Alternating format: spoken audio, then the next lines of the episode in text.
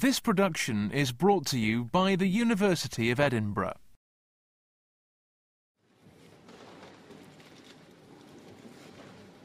Well, let me extend a warm welcome to this series of Gifford lectures at the University of Edinburgh for the session 2008 to 2009. My name is Stuart Brown, and I am professor of ecclesiastical history and deputy convener of the Gifford Lectureships Committee. We're particularly fortunate this year to be meeting in the elegant surroundings of the historic St. Cecilia's Hall, built in, in 1763 and the oldest purpose built music concert hall in Scotland. As is customary, let me say a few words about the historic Gifford lectures before I introduce our speaker. The Gifford Lectures were established in 1885 by a gift from Adam Lord Gifford, a justice of the Court of Session and a man of broad cultivation and learning. Lord Gifford was committed to promoting a theistic interpretation of the universe.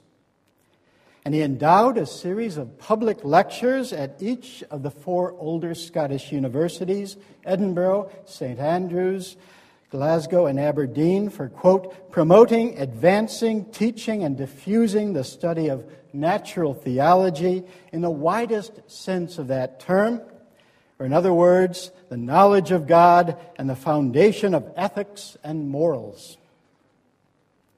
The first Gifford lectures were delivered in 1888, and they have become one of the world's most renowned lecture series for theological and philosophical inquiry and reflection. Past Gifford lectures have included such figures as Edward Caird, William James of Harvard, John Dewey, William Temple, Arnold Toynbee, Albert Schweitzer, Karl Barth, Reinhold Niebuhr, and Iris Murdoch. Our Gifford lecture for 2008 to 2009 brings added luster to this list. She is Diana Eck, professor of comparative religion and Indian studies, and Fredric Wertham, professor of law and psychiatry and society at Harvard University. Professor Eck was born in the western Big Sky state of Montana. She was educated at Smith College in Massachusetts, Banaras Hindu College in India, the School of Oriental and African Studies in London, and Harvard University, where she earned her doctorate in the comparative study of religion. A distinguished scholar teacher at Harvard, Professor Eck is a member of both the Department of Sanskrit and Indian Studies, and the Faculty of Divinity. Since 1991, she has led a research project at Harvard to explore the new religious diversity of the United States and its meaning for national life. This pluralism project, which involves a number of affiliate colleges and universities, has been documenting the growing presence of the Muslim, Buddhist, Hindu, pagan, Sikh, Jain, and Zoroastrian communities in the United States. Professor Eck is the author or editor of a number of critically acclaimed books. These include Darshan, Seeing the Divine Image in India, 1981, Benares, City of Light, 1982, Speaking of faith, global perspectives on women, religion, and social change, 1987.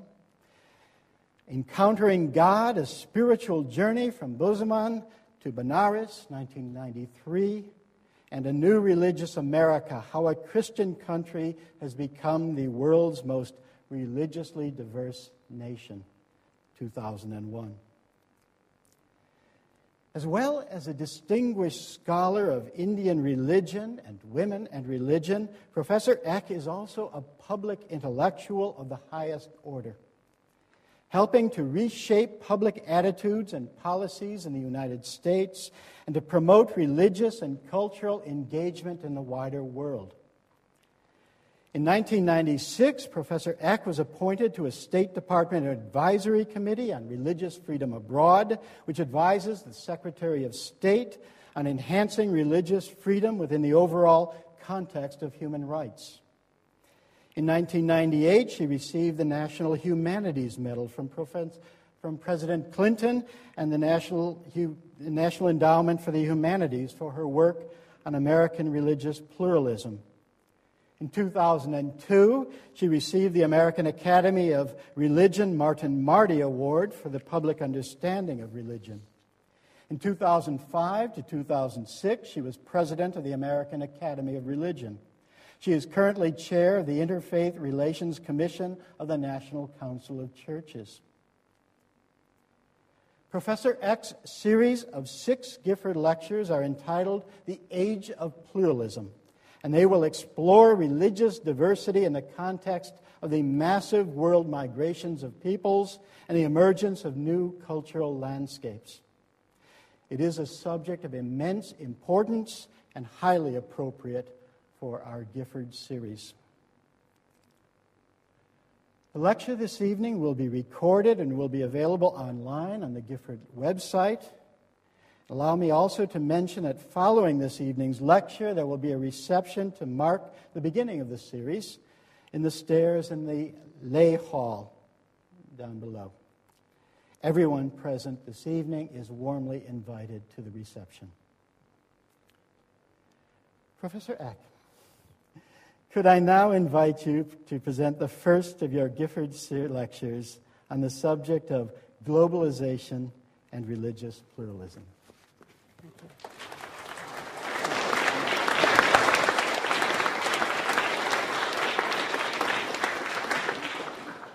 Thank you for that introduction. It is really a great pleasure personally for me to be here for these lectures and also an honor to my university. Thank you. This has special significance for me too because one of the first of the Gifford lectures was really the father of the field of study that I pursue, Max Mueller, who in many ways in his work at Oxford did the most pioneering work in Indology. At the time of his Gifford lectures, he had been editing the sacred books of the East bringing to English speaking Western audiences the treasury of the world's religious texts. He also had a special expertise in the religions of India, and he was the primary translator of the Rig Veda in that Sacred Books of the East series. A few years ago, one of my graduate students got together and prepared a trivia game of Indology, and one of the questions that we had was What year did Max Mueller first arrive in India? It was a trick question. The answer was he never went to India. His view of the Hindu tradition derived primarily from the important texts that he studied and was quite uncomplicated by the multitudes of temples and pujas, people and gods and images of the gods, the festivals and the pilgrimages that I encountered as a student when I first arrived in India and that have been the subject of most of my Indological work ever since. And of course, it goes without saying that the England in which Max Mueller lived in Oxford was much more homogeneous than the multicultural world of today's UK, with its Hindu temples and its Islamic centers, large and small, its Sikh gurdwaras and Jain societies. All of these traditions he knew and could know, really, only from a distance. These lectures take up the trajectory of this enormous change in the religious currents of the West and indeed the entire world over the past century and especially during the past few decades.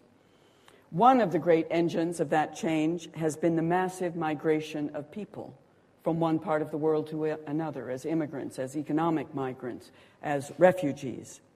Migration has literally changed the map and the religious demography of nations and of neighborhoods. Tamil Hindus have temples in Strasbourg and Bern.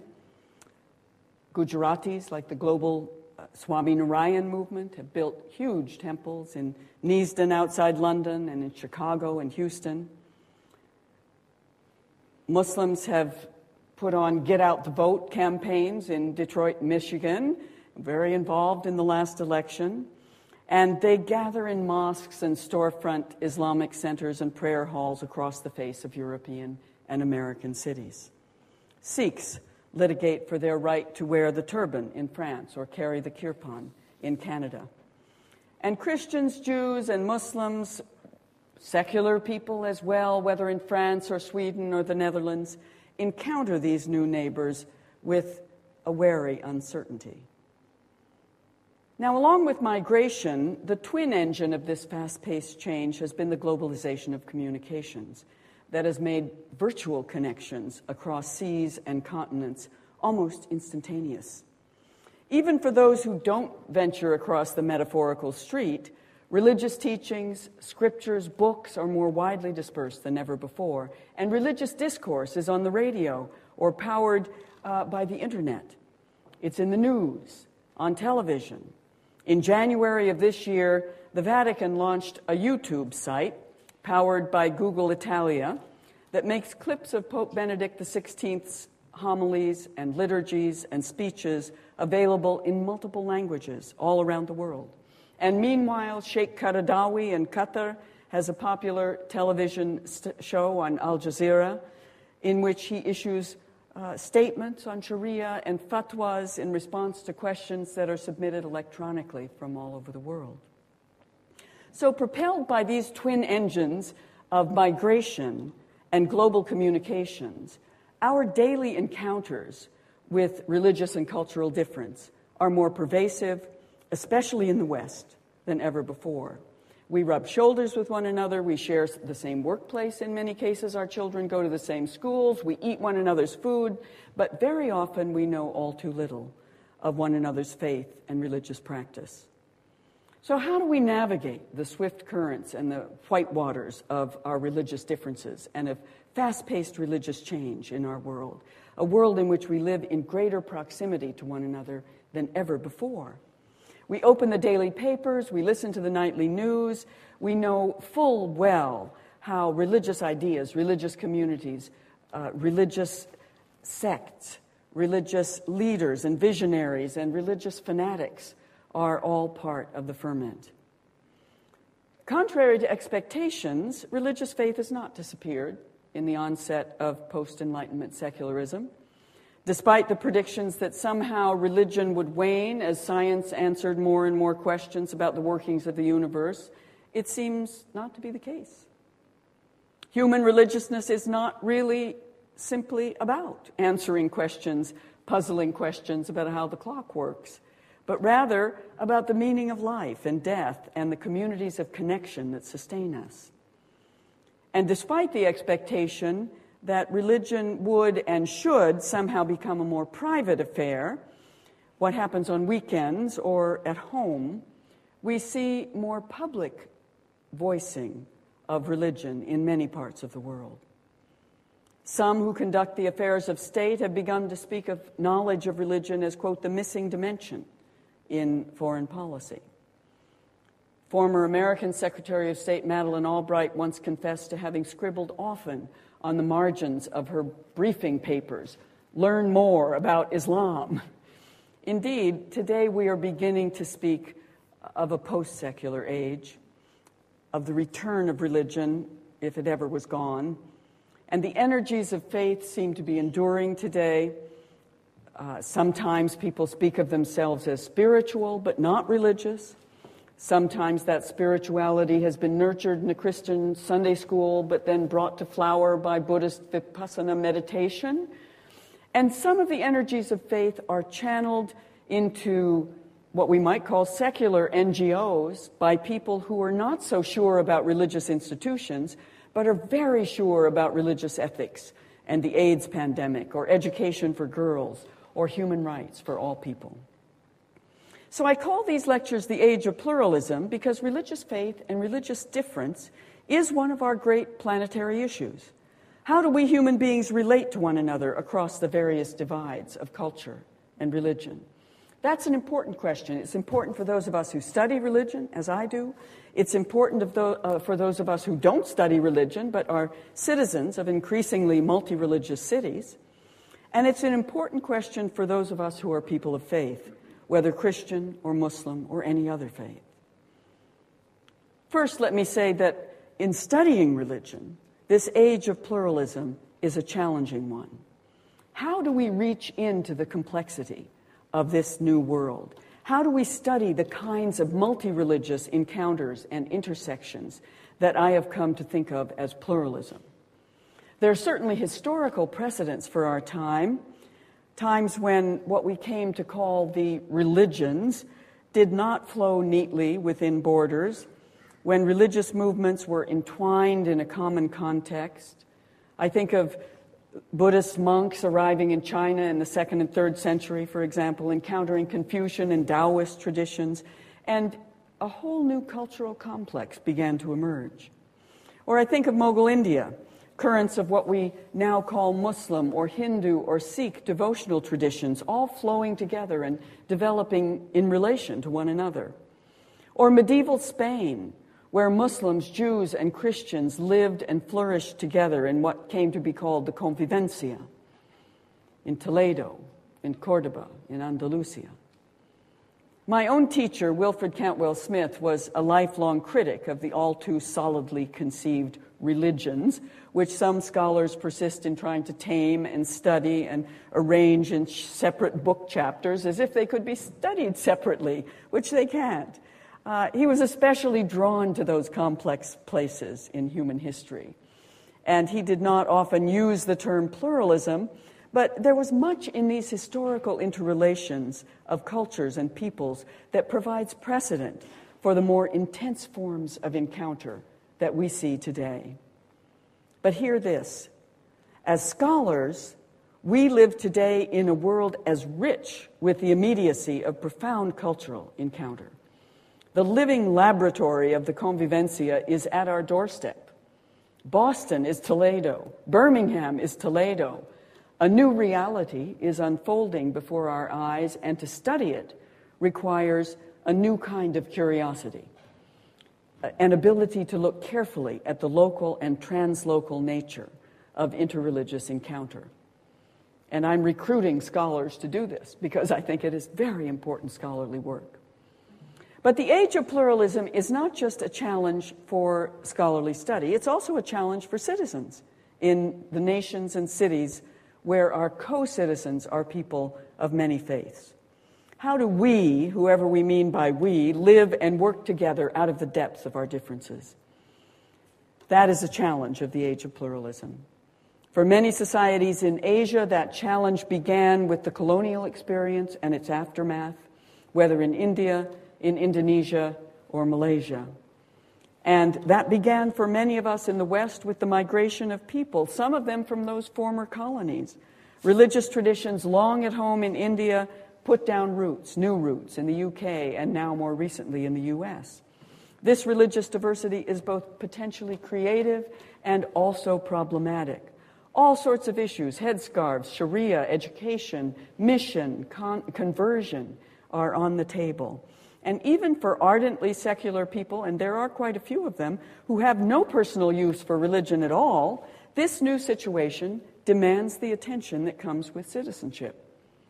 These issues are not just theoretical issues, they will not go away, but they're grounded in the everyday living context of our civic life. These are the workshops where our future is being built. And I'll talk about that tomorrow and on Thursday of this week.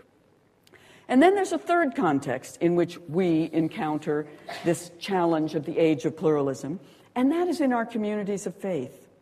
Here we're challenged to take stock of our own faith in the presence of so many others. Scholars may study these encounters, mayors and judges may wrestle with them in the context of our civil society, but those of us who are people of faith, we have our own work to do. How do we, as Christians or Muslims or Buddhists, understand the faith, the truth, the path of the religious other. Religious life today is lived everywhere in an awareness of multiple frames of faith.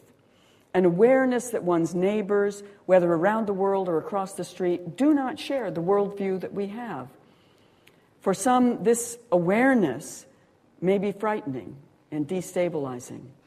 And for others, it may launch an exploration of religious meaning that takes us into a deep appreciation of the faith of others, perhaps to reflective interpretation of our own faith. Do we pray to the same God? Can we pray together? I'll go into these questions next week. These lectures are sited then in the many contexts in which religious pluralism is on the agenda the global context of a world increasingly without borders, the national context of multi religious societies, the local context of our cities and towns.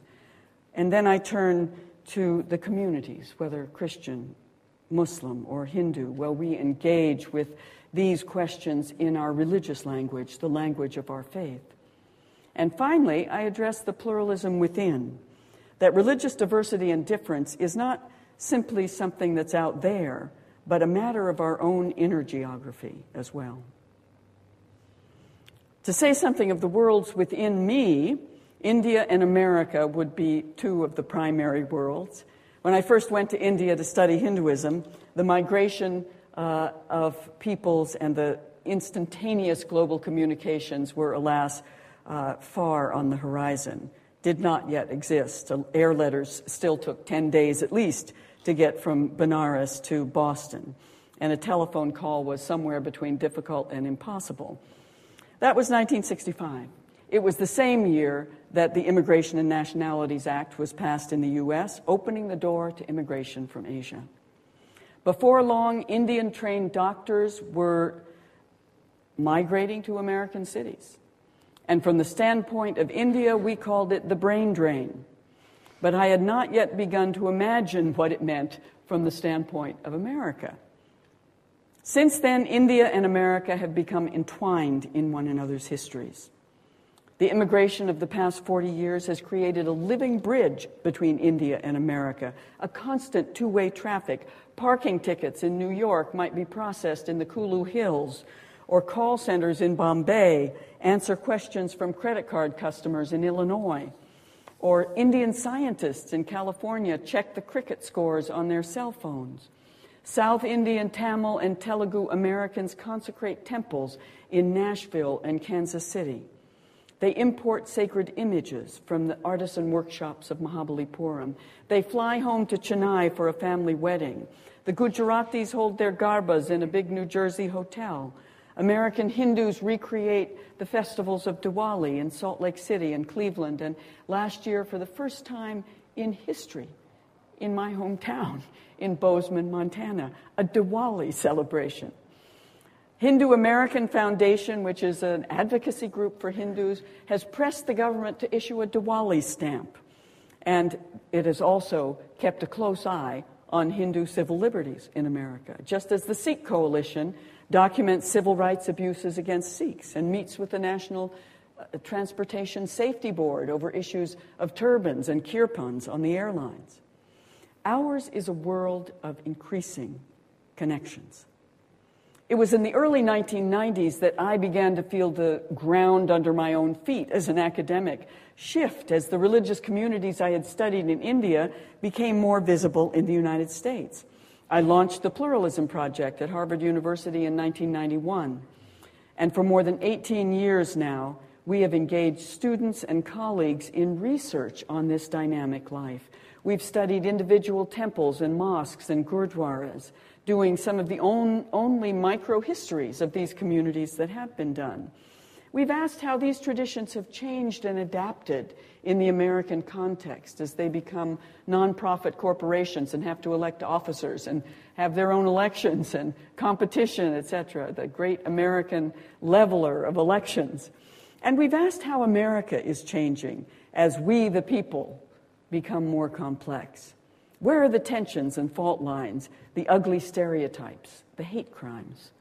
Where are the new connections? Where are the interfaith initiatives? The Pluralism Project has become what one scholar of religion characterized as the study of globalization and religious pluralism from the ground up, beginning with the local.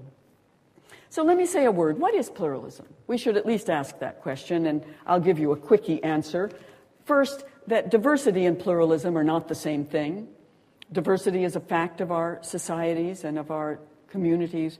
Pluralism is a response to diversity, an engagement with it. And second, pluralism is not simply tolerance. Tolerance doesn't require us to know a thing about one another. It does nothing to remove our ignorance. It leaves in place some of the old stereotypes and half truths and fears that we've carried with us for a long time. And in the world of proximity in which we live today, we need something a bit more active than tolerance. And pluralism also is not easy relativism, seeking the lowest common denominator, trying to sign at the bottom line, at the bottom of the page. Pluralism is really the encounter of our commitments. It means holding our differences, our deepest differences, even, even our, uh, the things that we think of as absolute, but not in isolation, holding them in relation, in conversation, in mutual understanding with one another. It's not about eliding difference.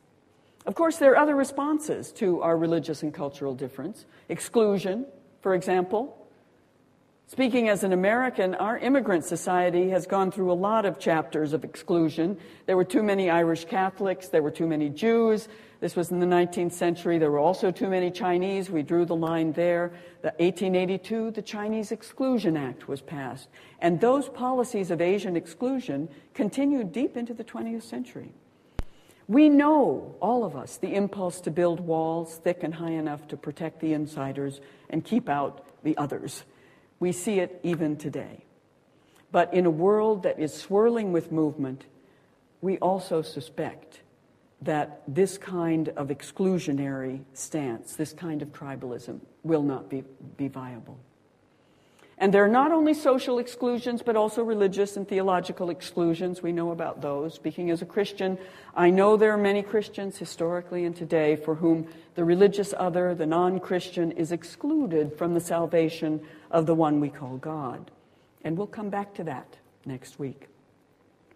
Inclusion or assimilation is another response to diversity, including the other under the umbrella of our own world on our own terms, in our own language, in the structures, in the nations we have already built, that have been made by us, whomever we are.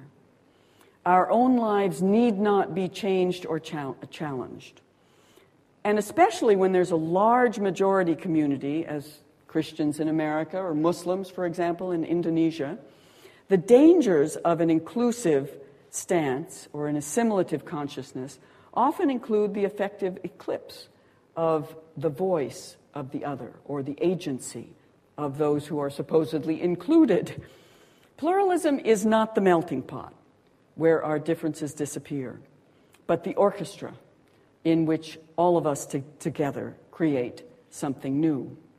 We had those two images in America in the early 20th century. Israel Zangwill, the famous poet who wrote a play called The Melting Pot, and in the mouth of his hero, uh, looking out at Ellis Island and seeing all the Europeans lined up there, said, Into the crucible with all of you, God is making the American. The melting away and shedding of difference as a way of conceiving who we are. But it was another Jewish sociologist Horace Kallen uh, in the late 19 teens who said, wait a minute, this is not even American or democratic to think that you have to shed your differences to participate in the common covenants of citizenship. And he took issue with this and said, pluralism is really the encounter of our differences. And he was the one who used the image of the orchestra, that pluralism is about the integrity of that encounter and the orchestra an image to describe the relatedness of our society.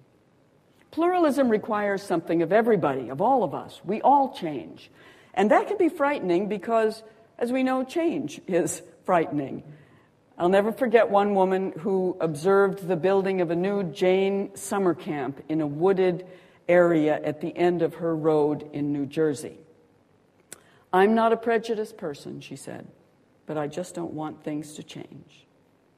And that, of course, is precisely our problem in the world. It's a tough issue. We're not prejudiced, but we don't want things to change. And in a dynamic world of religious change, that's a problem. As we think about this new era of global encounter and religious pluralism, I want to go back now to another global moment 100 years ago the World's Parliament of Religions, and then another global moment just 16 years ago, the centennial of that parliament, and then fast forward to today. What do we mean when we use this word global? Come to Chicago with me in 1893, where the World's Parliament of Religions took place in connection with the World's Fair. And there, for the first time in modern history, some would say for the first time ever, representatives of the world's religions gathered Hindus, Buddhists, Jains, Protestants, Catholics, Jews. It was a global event, a great convergence that was planned and hosted by Protestant Christians, Reformed Jews, and Unitarians. As chairman of the Parliament, Presbyterian minister John Henry Barrows wrote, It was felt to be wise and advantageous that the religions of the world, which are competing at so many points on all the continents, should be brought together not for contention, but for loving conference in one room. The organizers in 1893 sent out some 10,000 letters to various parts of the world. Who knows how the recipients were identified or the addresses found? But the invitation was cast in confident language, the language of an unmarked Christian universalism. Listen to it. It read in part Believing that God is, and that he has not left himself without witnesses, and convinced that God is no respecter of persons, but that in every nation he that feareth him and worketh righteousness is accepted of him. We affectionately invite the representatives of all faiths to aid us in presenting to the world at the Exposition of 1893 the religious harmonies and unities of humanity. Now, if the invitational words sounded familiar, they actually should they are taken straight out of St. Paul in the Acts of the Apostles. Indeed, they are a kind of Christian warrant uh, for regarding as part of God's plan the many peoples of faith throughout the world. God has not left himself without witnesses anywhere, Acts 14. In every nation, those who worketh righteousness are acceptable unto him, Acts 12, 10. So it, the language itself had this sort of unmarked uh, Christian vision to it. Uh, I don't think it was offensive or even noticed by the Hindus or the Buddhists who received it. There were rebuffs to the invitation, however, one from the Archbishop of Canterbury, who declined to attend because, as he put it, the Christian religion is the only true religion, and a Hong Kong missionary who wrote accusing the organizers of, quote, playing fast and loose with the truth and coquetting with false religions. The headline in the Chicago Tribune in September 16, 1893, would have confirmed his suspicions. It read, Wells of truth outside. It announced the realization, for some a blasphemy, that there was indeed religious truth, perhaps deep wells of it, outside the Christian tradition. Now, for our standpoint today, the predominant spirit of the 1893 Parliament was a kind of welcoming universalism on the part of the largely Christian hosts. The spirit of universalism, looking toward a transcendent unity of religion, was uh, the zeitgeist of the time. It was in the air in the late 19th century. And when one of our first Gifford lecturers, Max Mueller, found that he was unable to come to the Parliament, he wrote enthusiastically in his letter of response The living kernel of religion can be found, I believe, in almost every creed, however much the husk may vary. And think what that means. It means that above and beneath and behind all the religions, there is one eternal, one universal religion. This kind of universalistic vision was reiterated in many ways, in many keys throughout the Parliament. Barrows himself echoed this view. Religion, he said, like the white light of heaven, has been broken into many colored fragments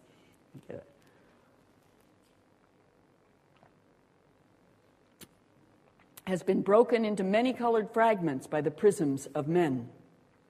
Out of the many, uh, one of the many objects of the Parliament of Religions has been to change this many colored radiance back into the white light of heavenly truth. Those who flocked to the Parliament to fill the halls also heard this very vision proclaimed by Swami Vivekananda, the elegant, robed, and turbaned Swami from India, hitherto unknown in India itself, really, who seemed eloquently to enunciate this universal spirit. He spoke of Hinduism as the religion which has taught the world both tolerance and universal acceptance. For many, It was the first time they had ever heard a Hindu speak in his own voice, and the room erupted in thunderous applause. Then they heard Rabbi Emil Hirsch of Chicago proclaim, The day of national religions is past. The God of the universe speaks to all mankind. He is not the God of Israel alone. The Jordan and the Ganges, the Tiber and the Euphrates hold water wherewith the devout may be baptized unto his service and redemption. Every day the assembly recited the Lord's Prayer as what was called a universal prayer, and on the final day, Rabbi Hirsch led the prayer. So, as we explore the age of pluralism, we should take clear note that for many at the Parliament, the universal ingathering of religions was really a kind of extension of a Christian universal. Chairman Barrows addressed the gathering assembly as children of the one God and asked, Why should not Christians be glad to learn what God has wrought through Buddha and Zoroaster, through the sages of China and the prophets of India and the prophet of Islam? While Barrows truly believed that they were all there as members of a parliament over which flies no sectarian flag, it's clear that his very conception of the universal was but a larger and more expansive version of Christianity. And frankly, perhaps as a first initiative in this kind of interfaith encounter, it could not have been otherwise, given what they knew in Chicago in 1893.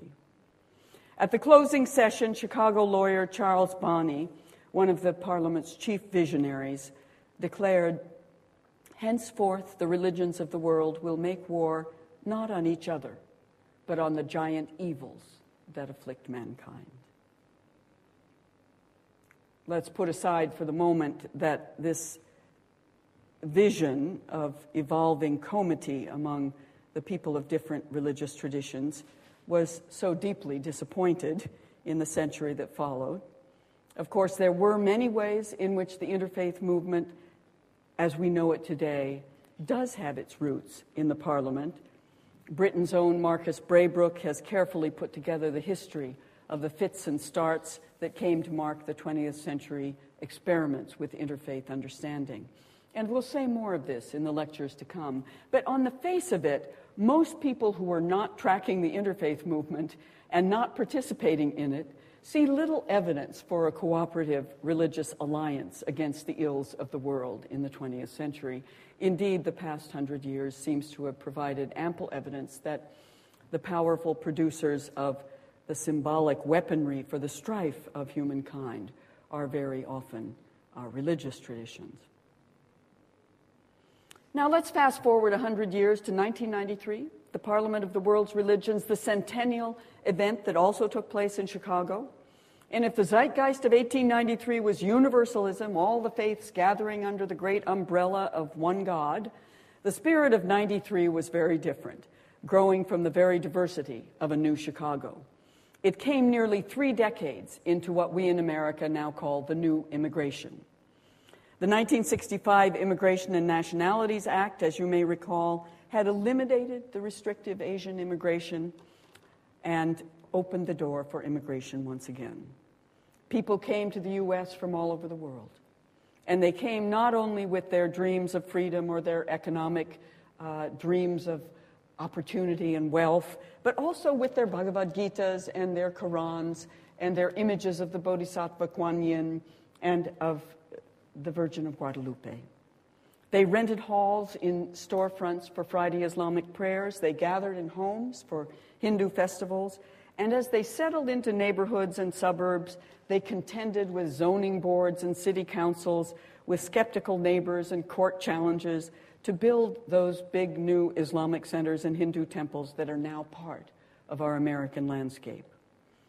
In Chicago, Hindu immigrants built the huge Sri Venkateswara temple in Aurora, in one of the suburbs.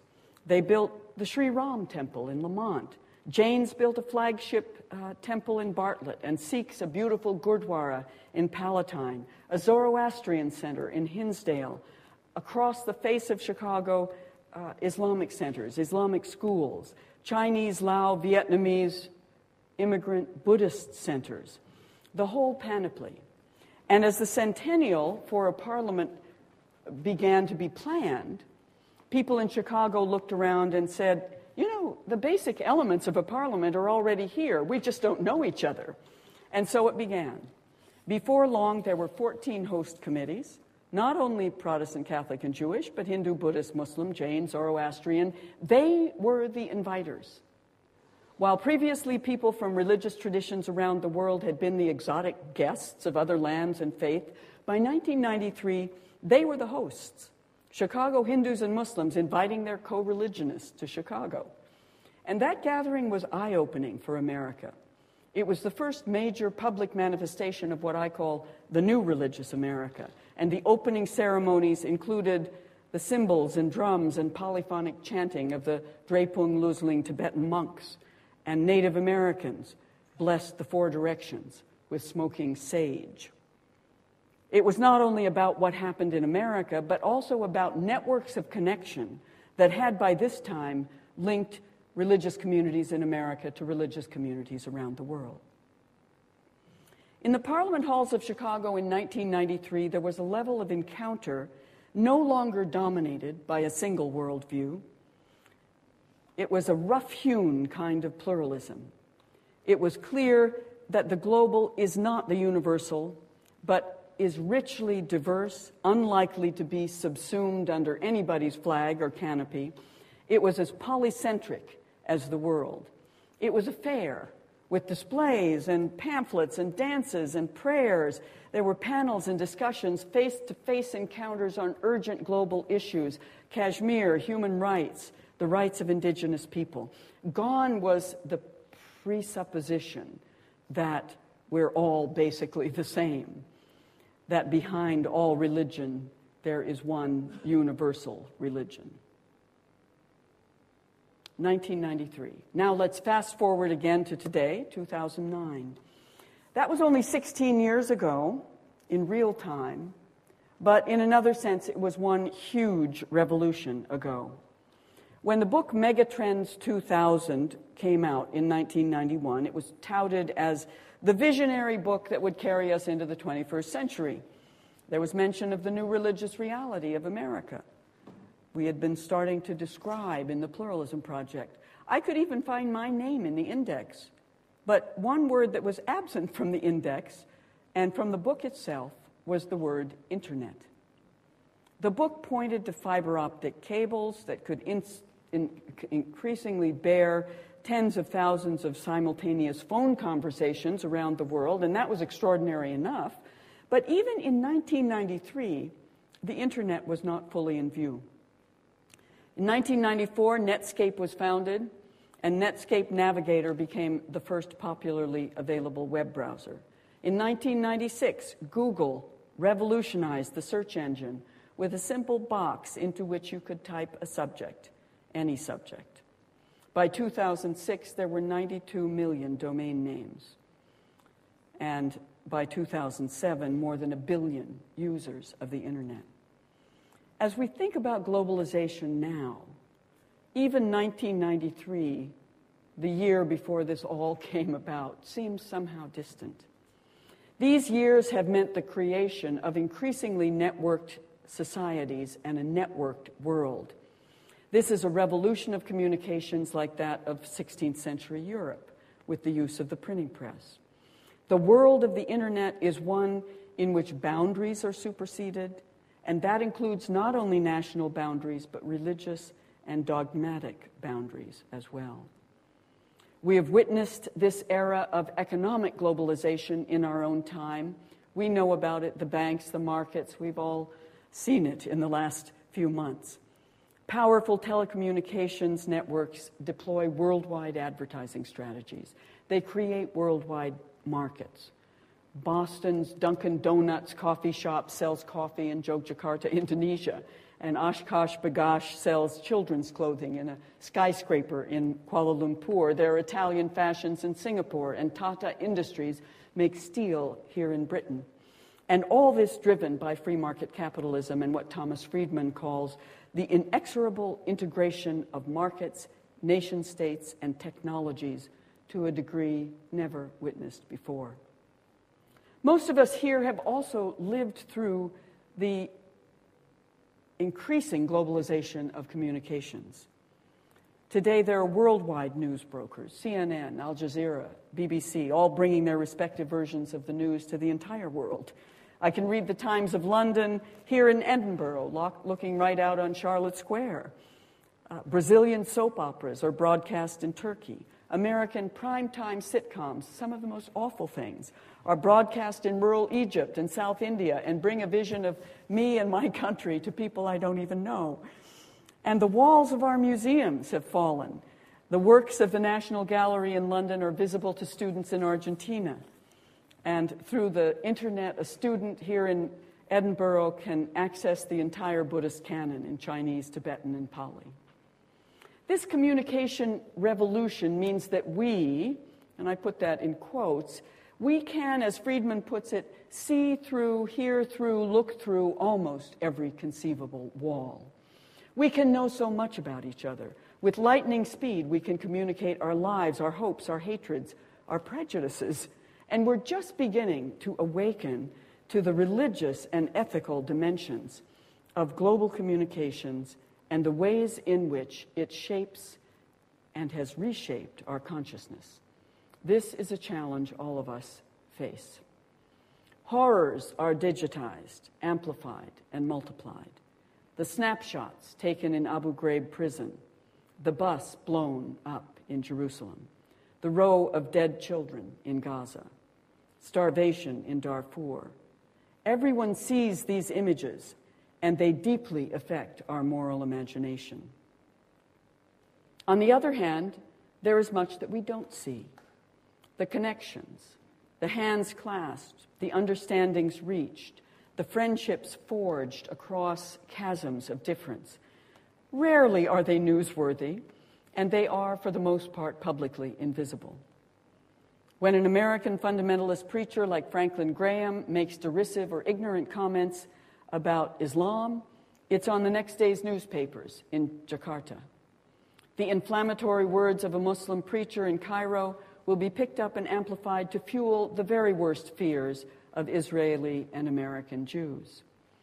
Cartoons published in Denmark become the flashpoint of international controversy. In this world, no one speaks in private. The opportunities for distortion, misunderstanding, and the amplification of prejudice are many. And there is no international regulatory commission to contain the distortions, contextualize the horrors, balance each bomb attack with a countervailing story of uh, goodwill and human creativity and connection. But the good news is that those stories are there. There are also hundreds of stories of creativity and connection. A Methodist church and a mosque in Fremont, California buy property together, break ground for a new church and a new Islamic center side by side, live together for some 10 years now. Mormons and Muslims in Salt Lake City send cargo planes together with supplies for the uh, tsunami stricken Indonesia. These things do not make the international news, but it puts on the ground the kind of connections that are prognostic for our future. Also, somewhat on the positive side, is the fact that the voices and visions of religious communities are also part of the worldwide communications revolution. After centuries, think of it, after centuries of relying on the interpretation and misinterpretation of others, religious communities can represent themselves to others and to the public. The Jamaat-e-Islami in India and Pakistan packages its Islamic views for the English language internet. You can read about it. So does the worldwide Hindu organization called the Vishwa Hindu Parishad that links diaspora Hindu communities in America and perhaps in Britain to the projects that they have in India and the politics that they have in India. The Taiwan based Fo Guang movement of Buddhist humanism, called the International Buddhist Progress Society, links a network now of more than 50 huge Buddhist temples around the world, from Dallas and Denver to South Africa and Amsterdam. Even the World Council of Churches uh, communicates its projects now via the internet to member churches in 110 countries. And of course, the YouTube of the Vatican Pope Benedict gave a very clear rationale for why this was important when he launched it earlier this year. He said, so that the church and its message continue to be present in the great areopagus of social communications, and so that the church is not a stranger to those places where young people search for answers and meaning in their lives. So he told them, you must find new ways to spread the voices and images of hope through the ever evolving communication system that surrounds our planet. It's very astute, very important. And for those young people, this areopagus of communication works for everyone. They might start out looking for the Vatican website and just as well find the Dalai Lama or Thich Nhat Hanh or any one of a hundred spiritual leaders whose talks and dialogues have made it to YouTube. They might find the fatwas of Osama bin Laden or the inspirational videos of the Interfaith Youth Corps. Certainly, from the standpoint of the U.S., nothing has more powerfully demonstrated this new world situation than the catastrophes of September the 11th. In villages with a single TV, in parts of the world where literally New York in rural India is just a word, people saw the towers collapse. And they saw the face of Osama bin Laden delivering his message sent by foot messenger from, from uh, the hills to Al Jazeera and broadcast to every television set in the world.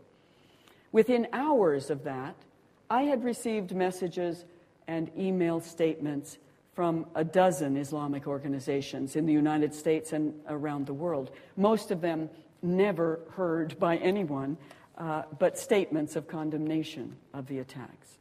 Over the next day, I could see citizens lighting candles along Shantipath at the heart of New Delhi, or Buddhists uh, having candles around the rim of the Borobudur Stupa in Java. At the Pluralism Project, we read accounts of the attacks on Muslim Uh, companies, a bookstore in Virginia, for example, a firebomb at a mosque in Texas, rifle shots through the dome of a mosque in Toledo. We saw the countervailing response as well as 2,000 citizens of Toledo came out to join hands in a human circle around the mosque.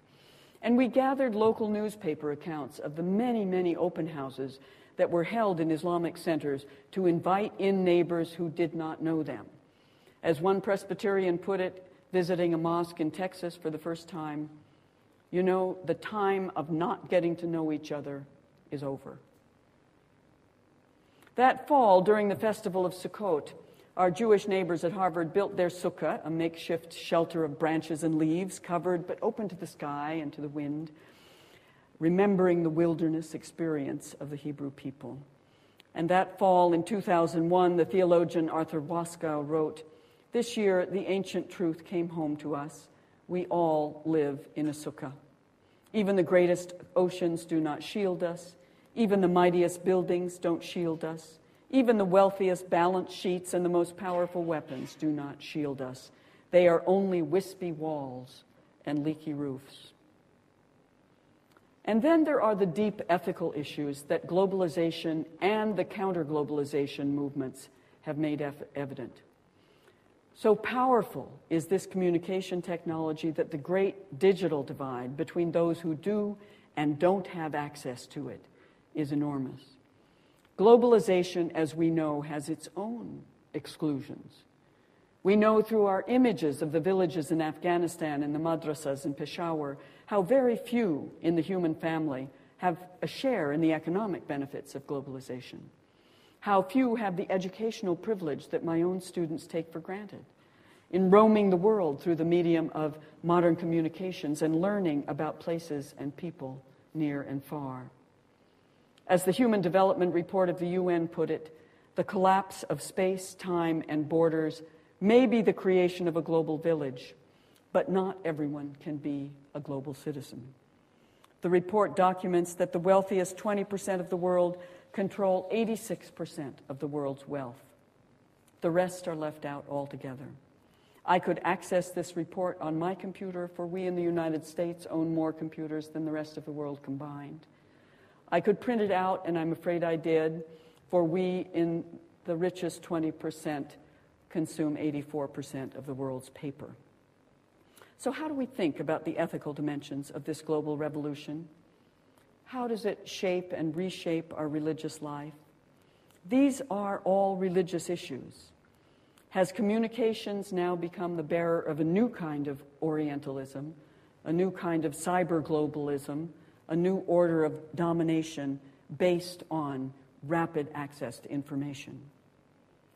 Former UN Special Envoy Sergio Vieira de Mello, the UN High Commissioner for Human Rights, who was killed, as you know, in Iraq in 2003, put it this way These problems are not fundamentally new. Human beings have lived with war, disease, and equality, inequality for centuries. What is different today is that we have no excuse to be unaware of the divide between the world's rich and poor, powerful and powerless, included and marginalized. The Buddhist philosopher and teacher Thich Nhat Hanh describes this world as one of interbeing. Everything is interrelated. The paper on which my text is printed is dependent on and related to the sunshine and rain to grow the trees from which it was produced, and the labor and machinery that produced it, and the forms of commerce that marketed it. And all of this is a kind of classic Buddhist observation, but he puts it in modern and practical language. We inter are. We do not exist in and for ourselves. And I'll come back to him next week as well. For religious people in all traditions, refining our awareness of interbeing, of interdependence, is certainly one of the great religious tasks of our time, whether we're Christians, Muslims, or Jews. We all have this challenge before us. We do not live in a world alone, unaffected by the presence and power of the other. For those of us who are scholars of religion, refining our analysis of the ways in which globalization is reshaping the religious energies of our world is one of the most important challenges in the humanities. Studying religion is not only increasingly important, but increasingly difficult. And I believe it will require the very best of our students, the ones who go into neuroscience and cancer research, the ones who know the workings of the inside of a computer or know where cyberspace is. Those students, we need them because our scientific and technological achievements span the globe, but we have not yet developed the religious literacy to understand the people who, whom, with whom we share the globe. We haven't learned their languages, and we have not learned the languages of inspiration and transcendence that animate them. As the Aga Khan recently put it, we have not so much a clash of civilizations, but a clash of ignorance. Our ability to think in new ways will challenge us on all fronts in the age of pluralism. As scholars, we're challenged to understand the swift currents of a global world with its complex interfaith encounters we need to understand what is necessary to address the clash of ignorance. As citizens of nations and cities, we're challenged to develop what Robert uh, Putnam has called the bridging capital that we need to build the multicultural and multi religious societies of today. And as people of faith, we're also challenged to think deeply and anew about the resources of our own tradition as we encounter the religious other. These are questions of scholarship, they're questions of citizenship, and they're questions of faith. And they are all our questions in the age of pluralism. Thank you very much.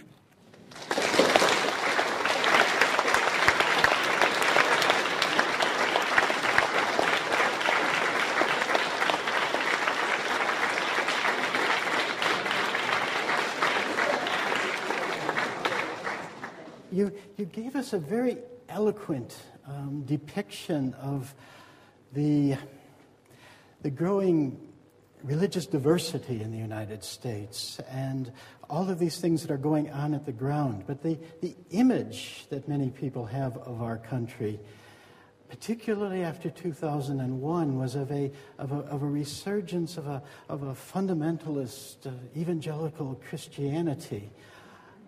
And I was wondering if, if you could comment at all about, uh, about that world image of, of the United States and this, this, this fundamentalism and the culture wars and, and the sort of other reality that you were describing existing on the ground of, of yeah. interfaith uh, cooperation and, and understanding?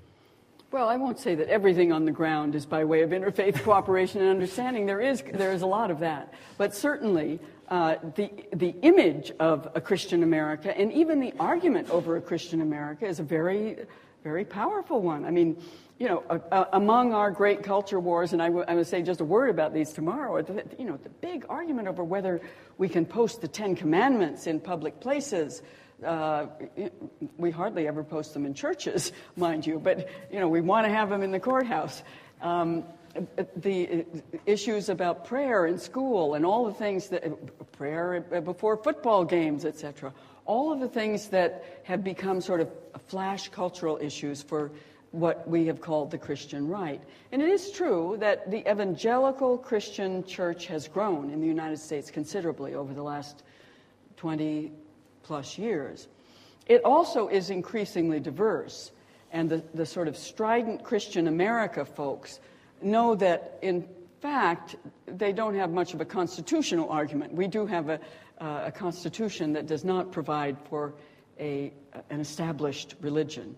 But they have really claimed a kind of de facto establishment over the last uh, 20 or 30 years that's beginning to break apart. And I think uh, the sort of recasting of the image of America, what Barack Obama called our patchwork people, uh, is something that, is, that will increasingly uh, diffuse that image. But I know that when I went on a uh, mission with the State Department to Indonesia.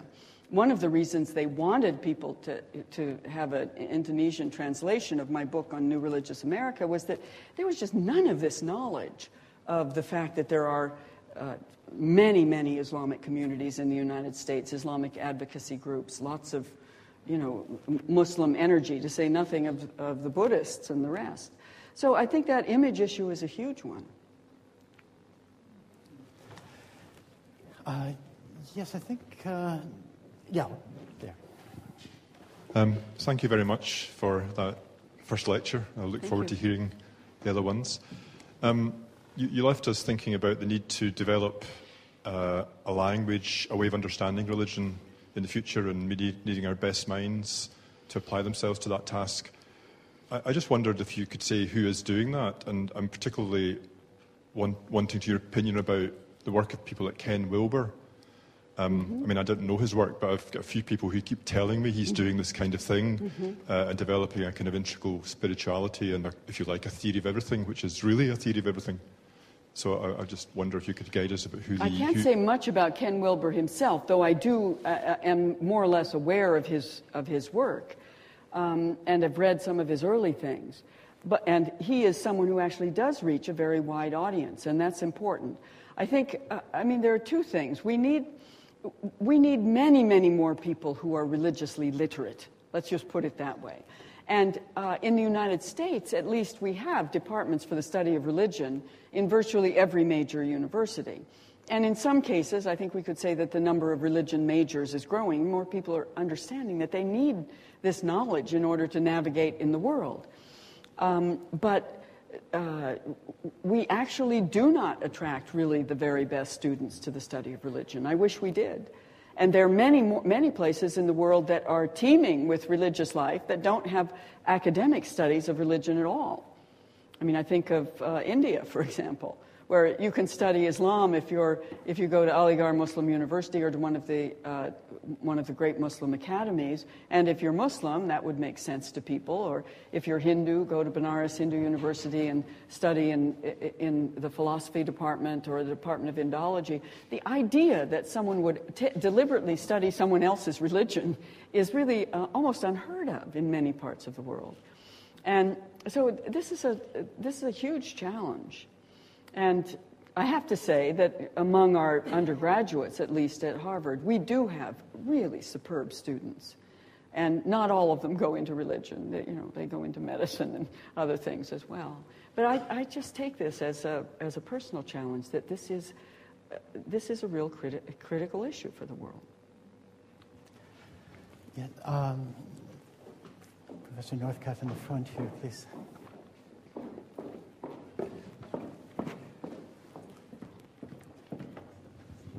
Thank you very much, Professor Eck, for a really wonderful tour d'horizon your first lecture. Um, a couple of weeks ago, the Archbishop of Canterbury was viciously attacked in the journal called The Spectator for his involvement in uh, an ongoing series of seminars called Building Bridges, uh, which I attended in Singapore in 2007. Ooh. And they, they, were actually begun by George Carey, his predecessor, after 9 11 as a response to it. Um, the same article by a, a quite prominent BBC producer um, attacked the Bishop of Oxford, uh, John Pritchard, for defending the right of a, of a mosque to uh, propose broadcasting the call to prayer in an Oxford suburb.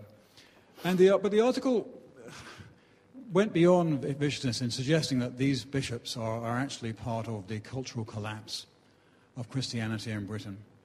Uh, in the extent to which they are prepared to um, engage um, and even, um, rather more than engage, welcome um, mm-hmm. uh, Islamic witness Islamic mm-hmm. presence uh, in this country, and pointed out that um, in Saudi Arabia, in Pakistan, in the Muslim parts of Nigeria, in the Sudan, the list goes on and on.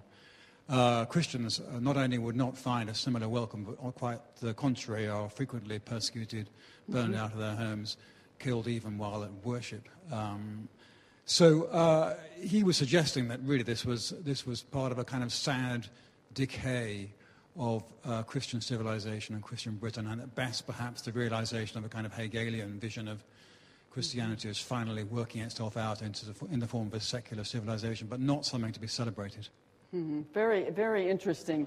I, I, want to see the articles because this argument, of course, has been made other places as well. That the, the, the entry into sort of deep dialogue with other faiths, but let's say Islam in particular, since that's the most salient in our time, um, is really a, a, sign of weakness.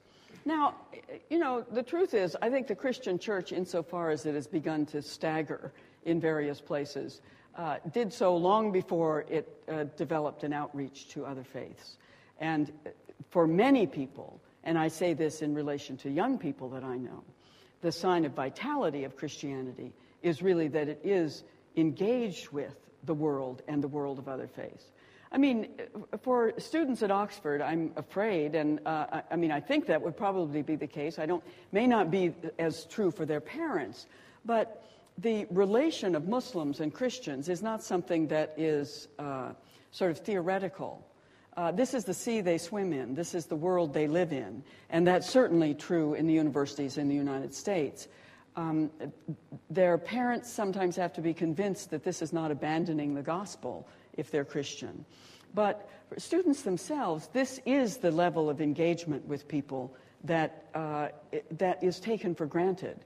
And there's no way they can uh, sort of dig in uh, uh through the trenches and isolate themselves theologically from relation with others. So uh, I don't know how, you know how this will play out in, in Britain. I don't think that uh, the model presented by many Muslim countries where the Christian uh, is not welcomed and indeed persecuted is one that we can sort of uh, make as a parallel to uh, how it should be for us. Uh, I mean, the place that I see the strongest sign is in the Amman Declaration, the uh, group of Muslim leaders, literally from across the world, uh, and from a whole spectrum of Shia and Sunni and the, all of the various schools of Islamic law, who not only came together in a kind of ecumenical declaration in Amman, Jordan, but then issued this uh, invitation, so to speak, a common word between us and you to Christian churches to come together around the things we most deeply share the uh, love of God and love of neighbor. Now, to me, that is a really hopeful sign because all of those Muslim leaders are not people who are known to be, uh, you know, welcoming Western Muslims by any shot, but are people who do have influence in the wider Muslim world. So I think uh, my own feeling is we've got to bank on, the, on that side of it. Um, and uh, I may be an eternal optimist, but I think it's the age of pluralism, pluralism even if you reject it. And th- there are its rejectors, to be sure. question, yes.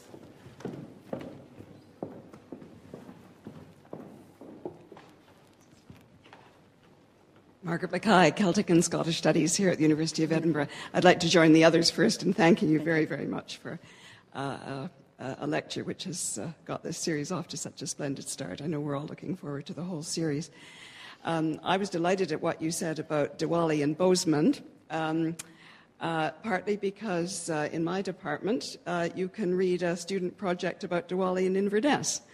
and um, how interesting, yeah. and uh, I hope that while you're here in Edinburgh and in Scotland, you'll have a chance to see how, in a way, we have a kind of microcosm of what you've described in the United States. We, we're a very pluralist society now here, too, in religious terms. And from an ethnological point of view, uh, uh, looking at the uh, expression, religious expression, and, and so on, from a folkloristic and a, a, a cultural point of view, uh, this is the kind of thing that we have, have uh, begun to explore here very fruitfully. Uh, I'd like to follow on uh, uh, from an earlier question in asking you about your team at, at Harvard. And my question was to what extent are members of the research team that you are working with in this project, which I'm looking forward to hearing much more about, uh, themselves from a, a, range of religious backgrounds? They, absolutely, they are. We've had from the beginning Muslim students, Hindu students, Sikh students, a few a Buddhist webmaster and a few other Buddhist students. One of our uh, uh, associate directors for a time was um, was no longer working with us now, but was pagan and very much a leader in a uh, Wiccan circle in Cambridge.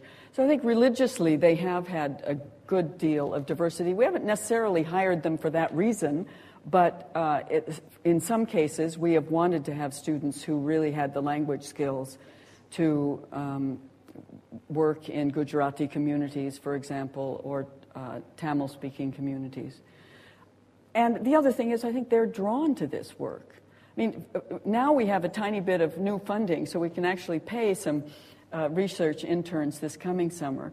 But for the last three summers, we didn't have any money. And even so, we had a flock of students. I mean, 75 students who submitted applications to work with us for free. We could only take maybe 10 of them. But uh, the idea that students really want to do this kind of work is, to me, encouraging. And most of it is students. We do have research affiliates in other universities, and they too do it as a sort of pedagogical issue to work with their students. There was a questioner in, in the back who's been very patient. Uh, thank you, Professor. I'm from Indonesia. I'm now studying at University of Edinburgh. You mentioned my country a lot, but also you mentioned about the need for religious literacy. But I just wonder if you can locate the, the atheist group or even the agnostic within this interfaith dialogue that you propose. Because basically, I think that's part of diversity too. And also the number are significant. Mm-hmm. And I mean, I haven't heard you mentioning about this, this group of people. Thank you Thank for you. that question. I, I, I, sort of had them in mind when I spoke of the, uh, the ardent secularist, but it is very true that those who are atheists are, uh, have a significant voice in the societies that all of us live in. Um, although I think in Indonesia, if you're an atheist, you still have to put one religious community or another down on your, uh, on your ID card. Uh, it's not a, a, government option to be an atheist. But, um, uh, but on the whole, I mean, atheists are you know, important participants. And as I said, even if you're an atheist in a British society, and you've got some very famous atheists here, um, you still are a co citizen in a society in which there are lots of Muslims and, uh, and Christians and Jews and others. So it's not as if by being an atheist you wash your hands of the problem of the age of uh, pluralism, because that too is part of it. I will say also that we, uh, on our website in uh, the Pluralism Project, if you go to it, pluralism.org, we, about five years ago, set one of our students, a young man from Dartmouth College, to doing research on atheism and atheist organizations because the atheists didn't have a, a, a, sort of button on the website.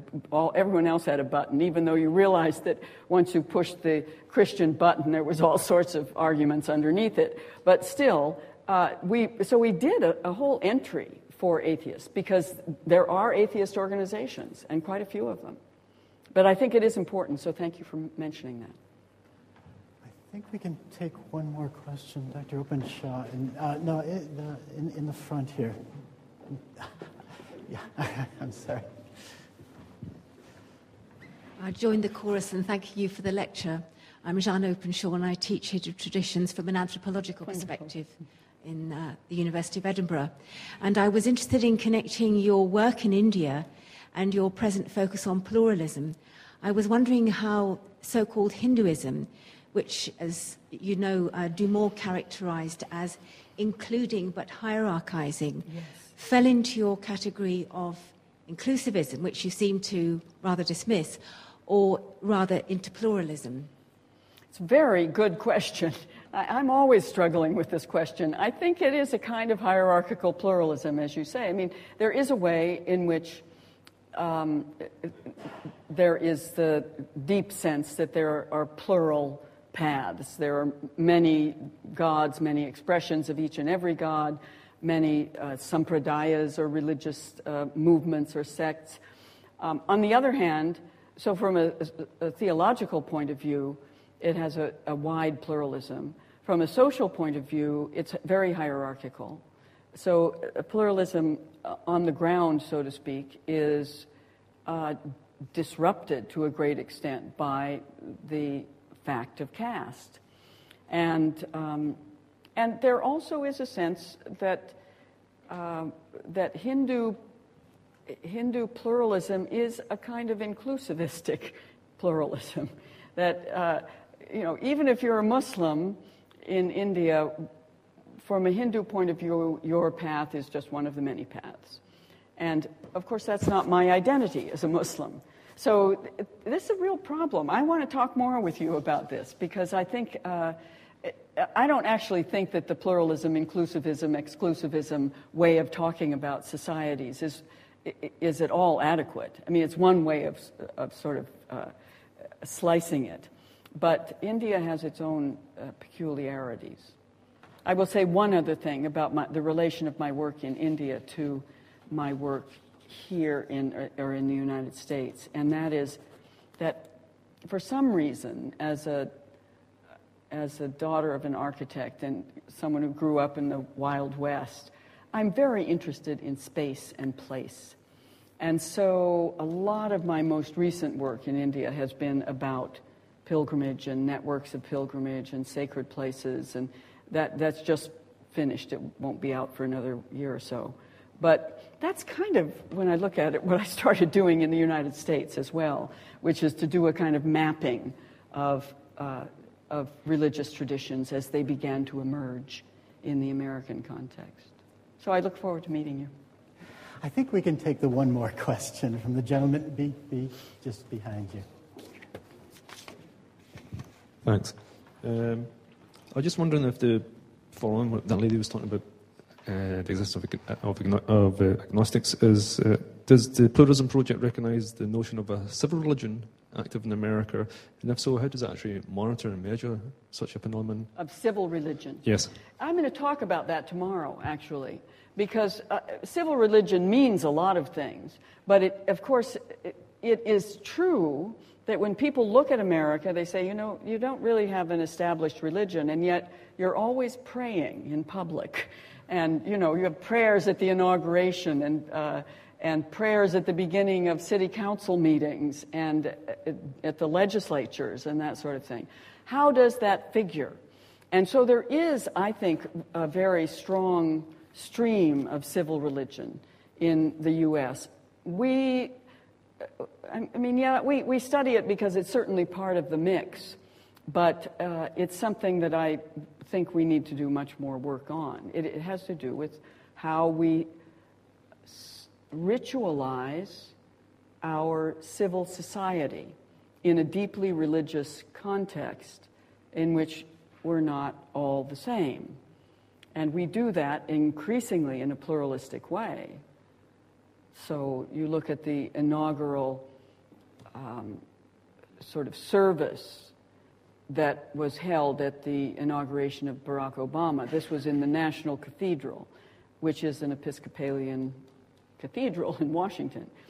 And in the procession, there's my friend Uma Mysore from the Hindu temple, the Ganesh Hindu temple in Queens, and she had a word to say. And the woman who's head of the Islamic Society of North America, and she had a role.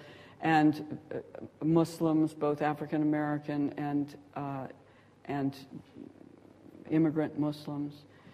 This is sort of a new transformation of our civil religion.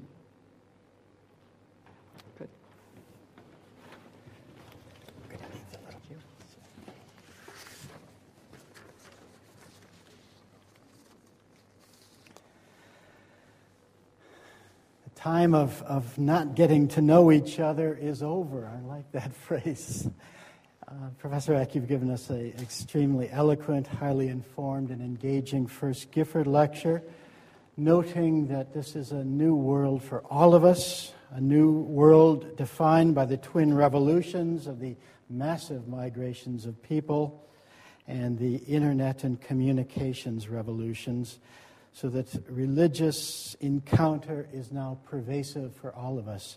We look forward to the rest of the series. The next lecture will be tomorrow evening at the same time, 5:30, here in the same place, the St. Cecilia's Hall, when Professor Eck will address us on the civic perspective, citizens, nations, and the challenges of religious pluralism. Now, again, there will be a reception just after we finish, but could you join me once more in expressing our appreciation both for the lecture and for the questions?